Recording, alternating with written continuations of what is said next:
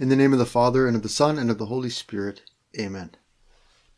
My Lord and my God, I firmly believe that you are here, that you see me and that you hear me.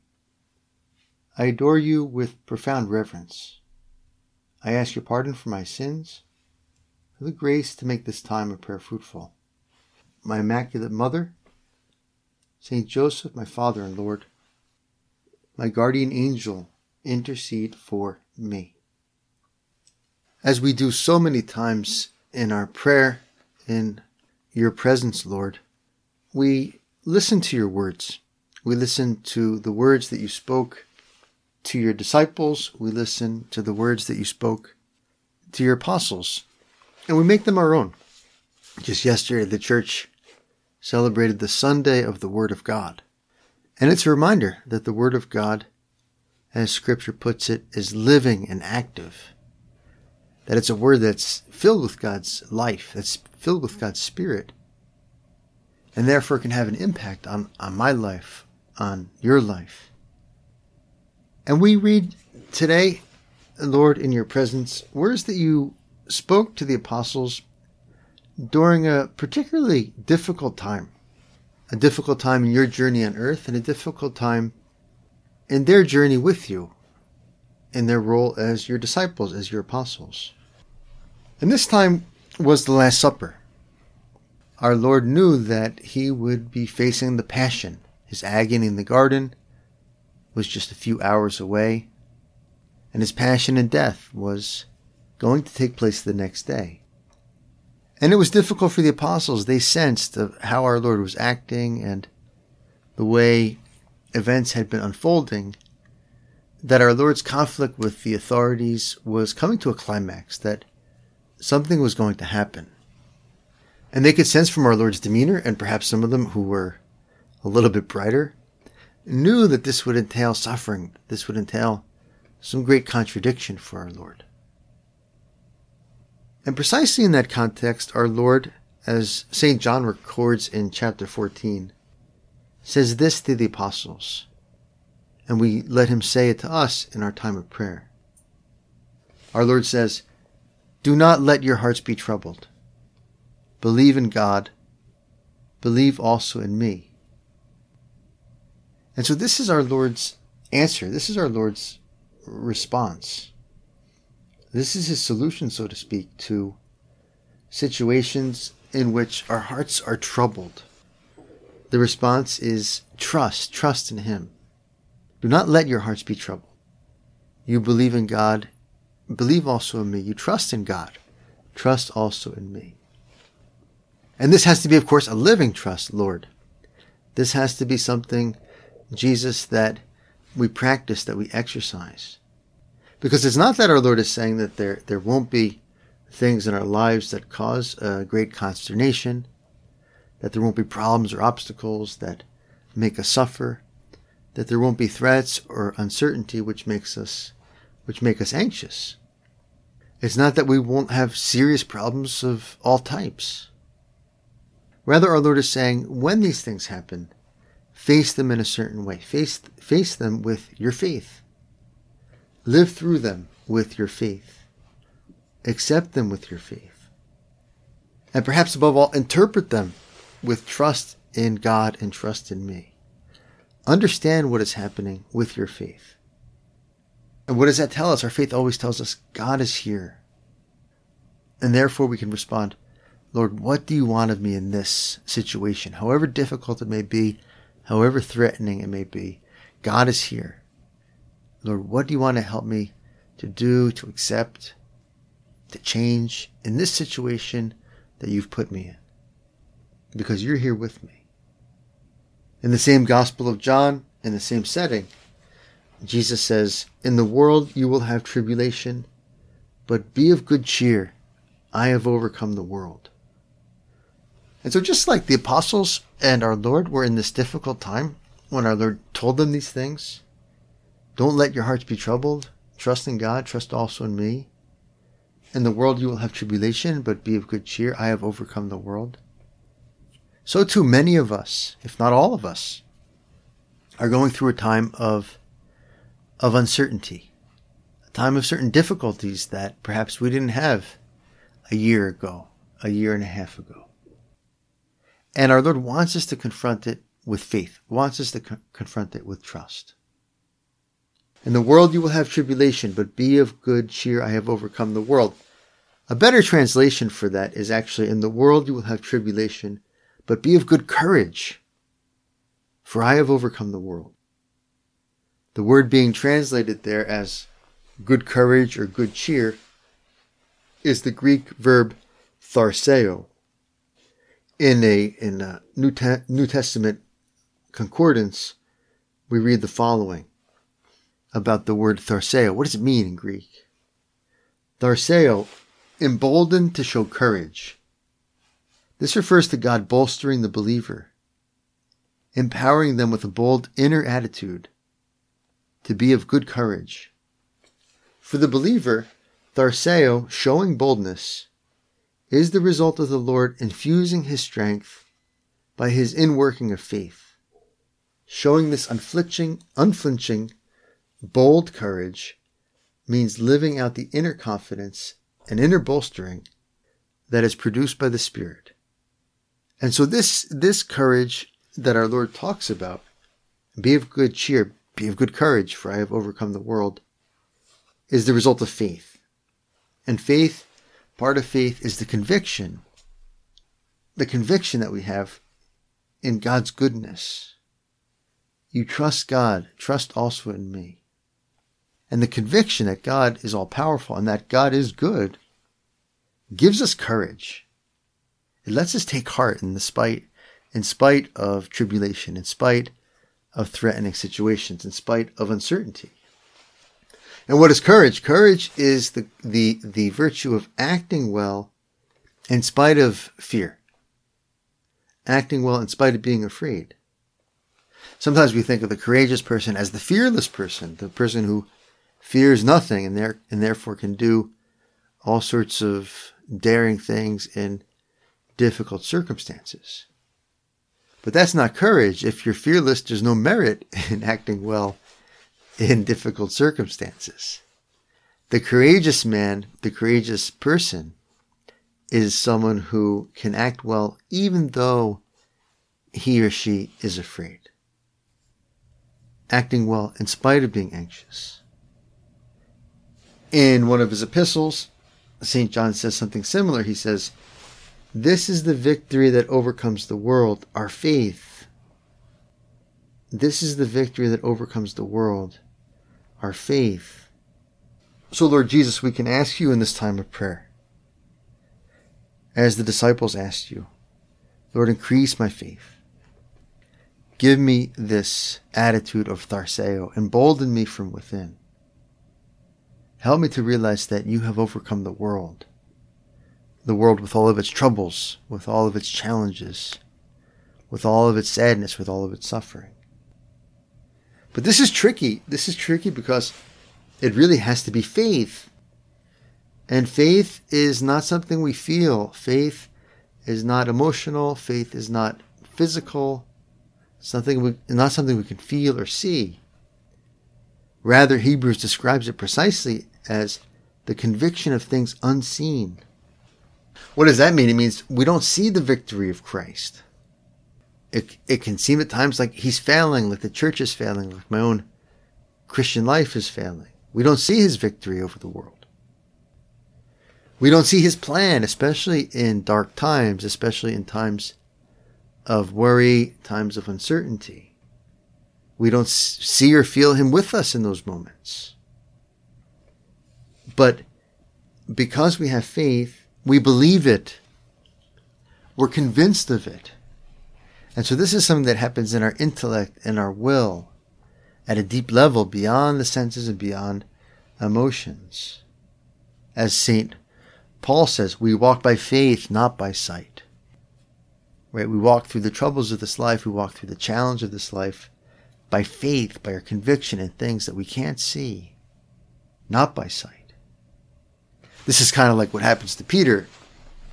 Peter is on the boat with some of the other disciples, and there's this storm that kicks up, and the wind is is very powerful and, and there are waves. And then they see our Lord walking on the water towards the boat. And they cry out for fear because they think he's a ghost. And then Peter and, and Jesus says, Be not afraid, it is I. And Peter says, Lord, if it's you, bid me come out on the water with you. And Jesus says, Come. And Peter gets out of the boat and starts walking on the water towards Jesus.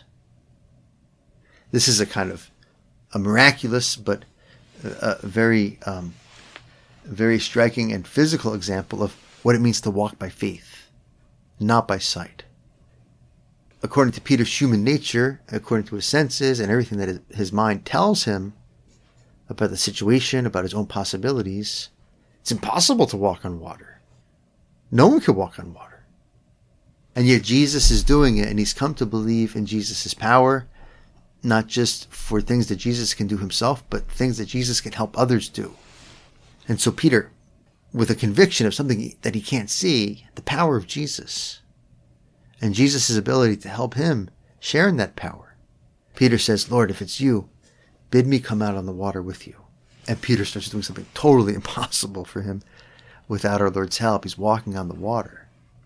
But then the scripture tells us, you know, he he he sees, he he stops looking at Jesus, he stops walking by faith, he starts using his eyes and his senses and his feelings instead of his faith, which is in his conviction in his mind, and he sees the wind and he sees the waves and he gets scared and he starts to fall immediately and he cries out, Save, Lord. And Jesus grabs him and brings him back to the boat. Well, this is us. Jesus comes to meet us in the storms and in the winds of our life, and He's in the midst of them. And like Peter, we can say, Lord, help me walk through this. Help me do something impossible for me. To stay calm, to be of good courage, to keep my hope, to keep going forward. Even though I'm going through this difficulty, even though I'm going through this thing that, that I can't wrap my mind around, perhaps in the beginning of the 20th century, there was a um, very influential theologian, a Dominican Thomist, Garrigou Lagrange was his name, Reginald Garrigou Lagrange. And he wrote uh, many books, and um, he's a very uh, thorough uh, and insightful theologian. And one of the books I, I was reading recently, and I came across a passage which I thought is particularly helpful for, for the times that we're living through. The book is called Providence, and in it, Garrigou Lagrange goes through the writings of St. Thomas and uh, other theologians, also, of course, sacred scripture and, and the teachings of the church, to kind of talk about what divine providence is and how we should relate to it. And this is the passage I came across that I thought it would be it would be helpful to pray with and to reflect on. The section is called Why We Should Abandon Ourselves to Divine Providence. Why we should abandon ourselves to divine providence. The answer of every Christian will be that the reason lies in the wisdom and goodness of providence. And so what does providence mean? Well, providence is God's governance of the world. And so since God is good and wise, his governance of the world is good and wise. And for Garrigou Lagrange and for St. Thomas, well, what does governance mean, right? What does it mean to govern something? To govern something means that you are the authority that can guide the thing to its end, right? Can, can help it reach its good end or its conclusion. And so to this question, why we should abandon ourselves to divine providence, right? Why should we do this? Garrigou Lagrange says every Christian will say, that we will that we should abandon ourselves to to divine providence because providence is good. God's governance is good and wise. Why? Because God is good and wise. This is very true, he goes on. Nevertheless, if we are to have a proper understanding of the subject, if we are to avoid the error of the quietists in renouncing more or less the virtue of hope and the struggle necessary for salvation, if we are to avoid also the other extreme of disquiet, precipitation, and a feverish, fruitless agitation, it is expedient for us to lay down four principles already somewhat accessible to natural reason and clearly set forth in revelation as found in scripture. And so Garrigou Lagrange points out two kind of extremes that we could take towards our attitude towards divine providence. One extreme is the extreme of what he calls the quietists. And quietists were people who had a kind of exaggerated, um, an exaggerated sense of God's activity. And so they thought, well, God is good. God is all powerful. God is provident, right? He's in charge. And so it really doesn't matter what we do, right? So we can just like lay around and take it easy. And no matter what we do, God's going to bring everything to a good end. And so we could be lazy and kind of presumptuous. It is the sin of pres- presumption, a false version of hope. We can be presumptuous about our own salvation and about the end to which God will bring uh, the world and everything. The other extreme, I think, is is probably for most of us, right? Probably for most of us, the other extreme is the extreme that we fall into, which is not having enough trust in God's providence, not having enough trust in God's plan and in God's goodness. And this leads to disquiet, precipitation, feverish, fruitless agitation. And this happens when we think that God's not really in charge, or we're tempted to think that God's not really good. And we put it on ourselves to save ourselves, or put it on ourselves to make the world right without the help of God or without trusting in the plan of God. And this leads to, of course, a kind of anxious, worried uh, a- attitude and a kind of frenetic activity, right? That we do things thinking that everything uh, is on us, that we're responsible for the outcome. And so he says we're going to lay out four principles which uh, which help us understand why we should abandon ourselves to divine providence, which avoid quietism on the one hand and anxiety on the other. The first of these principles is that everything which comes to pass has been foreseen by God from all eternity and has been willed or at least permitted by Him. That's a comforting thought, and that's true. Everything that happens, God knows. And everything that happens has either been willed by God or permitted by God. Nothing comes to pass, either in the material or in the spiritual world, but that God has foreseen it from all eternity. Because with him there is no passing from ignorance to knowledge as with us, and he has nothing to learn from events as they occur. Not only has God foreseen everything that is happening now or will happen in the future, but whatever reality and goodness there is in these things, he has willed. And whatever evil or moral disorder is in them, he has merely permitted. Holy Scripture is explicit on this point, and as the councils have declared, no room is no room is left for doubt in the matter. And so this is a matter that uh, pertains to our faith. If we're if we're believing Catholics, we believe in the Bible, we believe in tradition, we believe in the church's authority, then this is part of our faith. This is part of the Catholic faith. Namely, that God knows everything and He's foreseen it all from eternity outside of time and that everything that's good in the world, in people, the good that they do, the good that they are, has been directly willed by God. God is responsible for all the goodness in the world.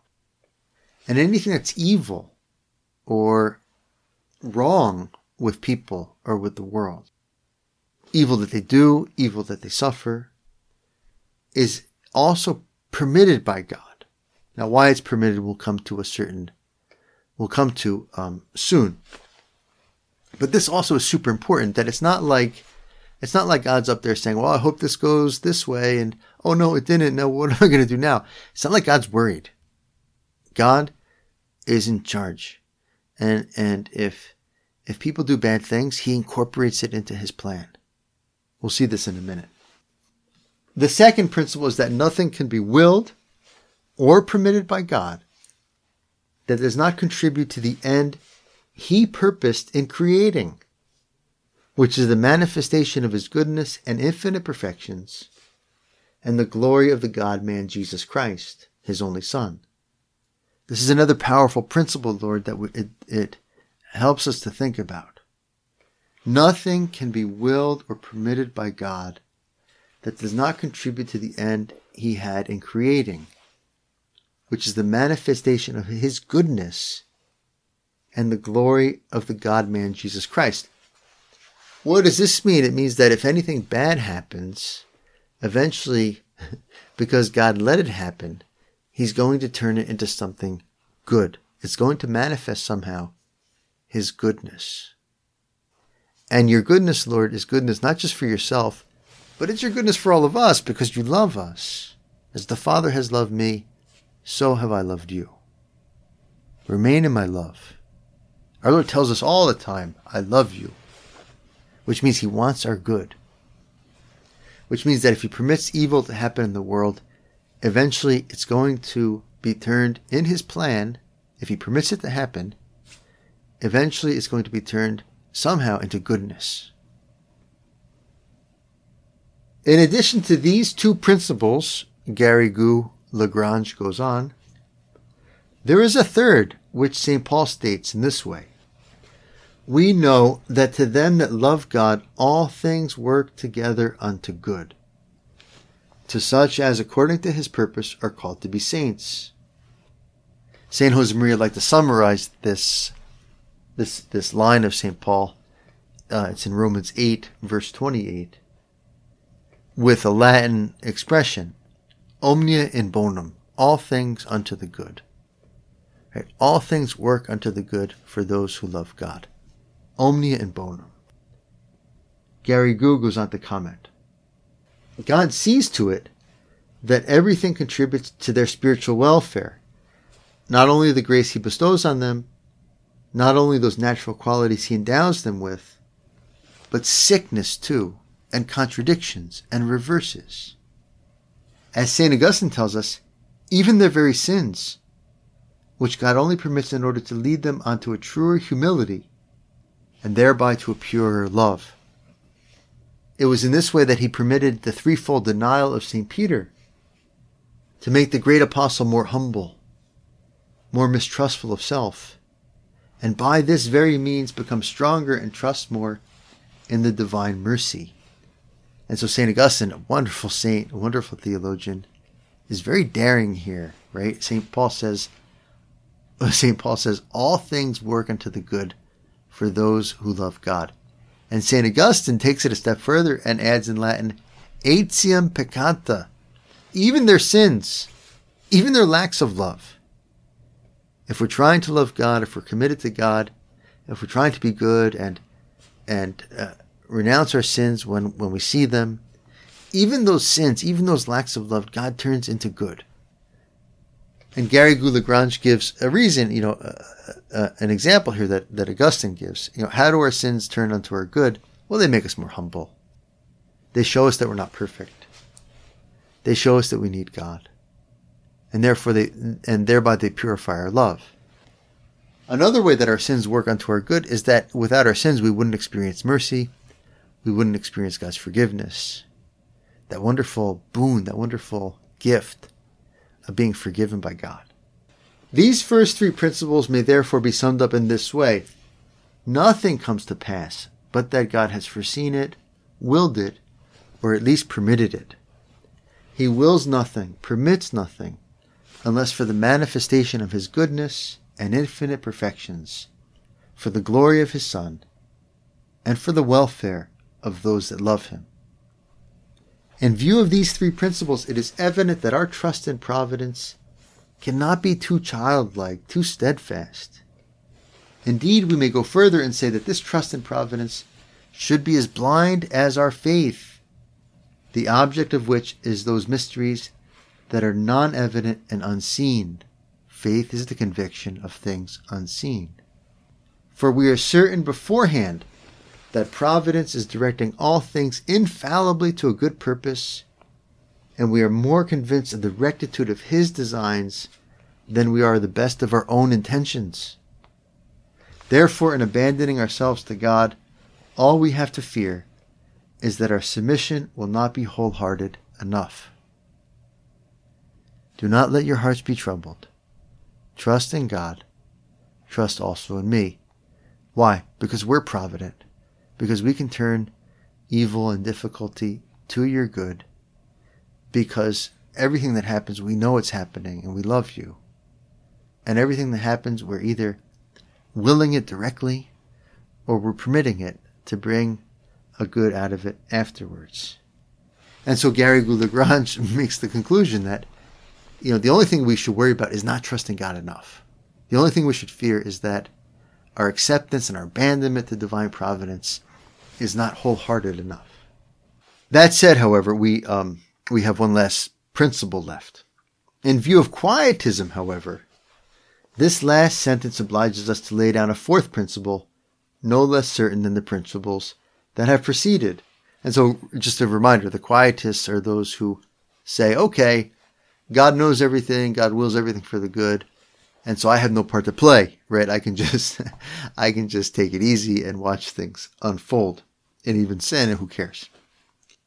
The principle is that obviously self abandonment does not dispense us from doing everything in our power to fulfill God's will, as made known in the commandments and counsels and in the events of life. This is what he'll later call God's expressed will. Right? The fact that God is provident doesn't mean that we that we get a free pass. We're bound um, to fulfill God's expressed will, and God's will is expressed for us in the commandments. So the Ten Commandments, the, that moral law that God gave to us, in the in the Great Commandment, you, you should love the Lord your God with all your heart, with all your mind, with all your soul, your neighbor as yourself. In the New Commandment, right, love one another as I have loved you. And then in all the commandments, the moral uh, and and um, the moral and ecclesiastical commandments that we get through Scripture and and through the church. And then His will is also expressed to us not not just in the commandments, but in the spirit of the counsels, right? Living obedience, chastity according to our state in life, and poverty, right? Detachment from goods, detachment from, from the world so that we can be attached to others and attached to God in the right way. As long as we have the sincere desire to carry out His will that is made known from day to day, again, made known in the spirit of the counsels, in the commandments, and in the circumstances of our, of our life, we can and indeed we must abandon ourselves for the rest to the divine will of good pleasure, no matter how mysterious it may be, and thus avoid a useless disquiet and mere agitation. And so the divine will of good pleasure is what God merely permits. And so that's the thing that can be mysterious, right? Why this cross? Why this pandemic? Why this economic recession? Why this persecution? Why this war?